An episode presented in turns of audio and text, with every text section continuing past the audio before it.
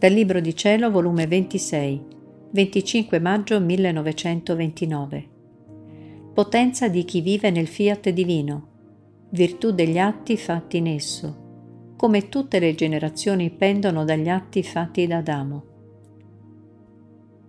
Continuando il mio solito abbandono nel fiat, mi sono trovata fuori di me stessa e con mia meraviglia mi sono trovata il nemico infernale vicino come se si volesse gettare sopra di me. Io mi son sentita tal forza da mettermi sopra di lui, e come mi mettevo sopra, così restava tutto fracassato e in frantumi. Io mi sentivo impressionata e pensavo tra me. È da tanto tempo che non lo vedevo il nemico, anzi se lo vedevo fuggiva da me. E ora che cosa vuole con questo suo avvicinarsi?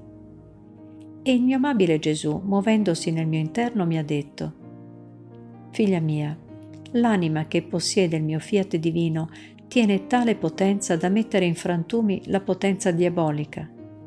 E io ho permesso di farti toccare con mano che solo col menarti sopra di lui è restato stritolato, affinché non lo temi, e lui sentisse la potenza di chi possiede il mio volere che sperde come polvere al vento la forza diabolica.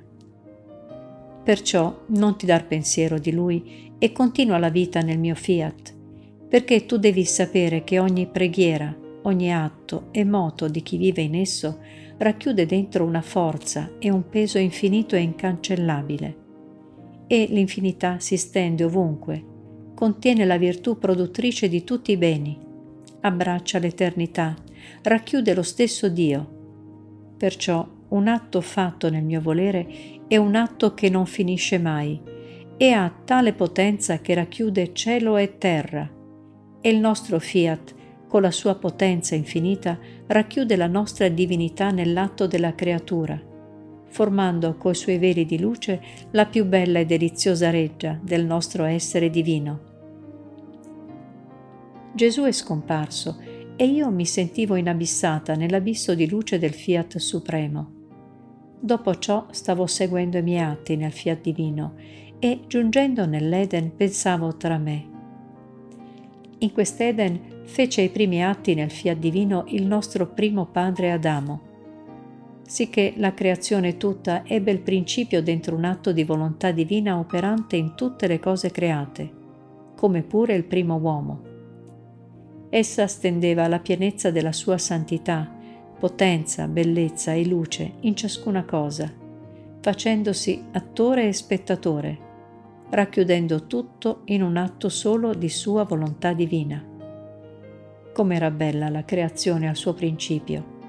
Una era la volontà che operava, e i diversi atti non erano altro che gli effetti di essa ma mentre ciò pensavo, il mio amabile Gesù, muovendosi nel mio interno, mi ha detto, Figlia mia, tutte le generazioni pendono dai primi atti fatti da Adamo nella pienezza della mia divina volontà, perché essendo fatti in essa erano atti pieni di vita e potevano dar principio e vita a tutti gli altri di tutte le creature. E a onta che le creature non vivono di mia volontà, ma della loro, ma è sempre essa che dà loro vita. E mentre dà loro vita, la tengono come soffocata e agonizzante negli atti loro. Perciò tutti gli atti di Adamo fatti nel mio volere stanno come atto primo di tutti gli atti delle creature. Chi può distruggere un atto fatto nella mia divina volontà? Chi mai può togliergli la sovranità, la potenza, la bellezza, la vita? Nessuno. Non c'è cosa che non penda dal primo atto. Tutte le cose create pendono dal primo atto fatto da colui che le ha create. E se tanto amo, sospiro e voglio che la mia volontà sia conosciuta e vi regni in mezzo alle creature, è proprio questa la ragione.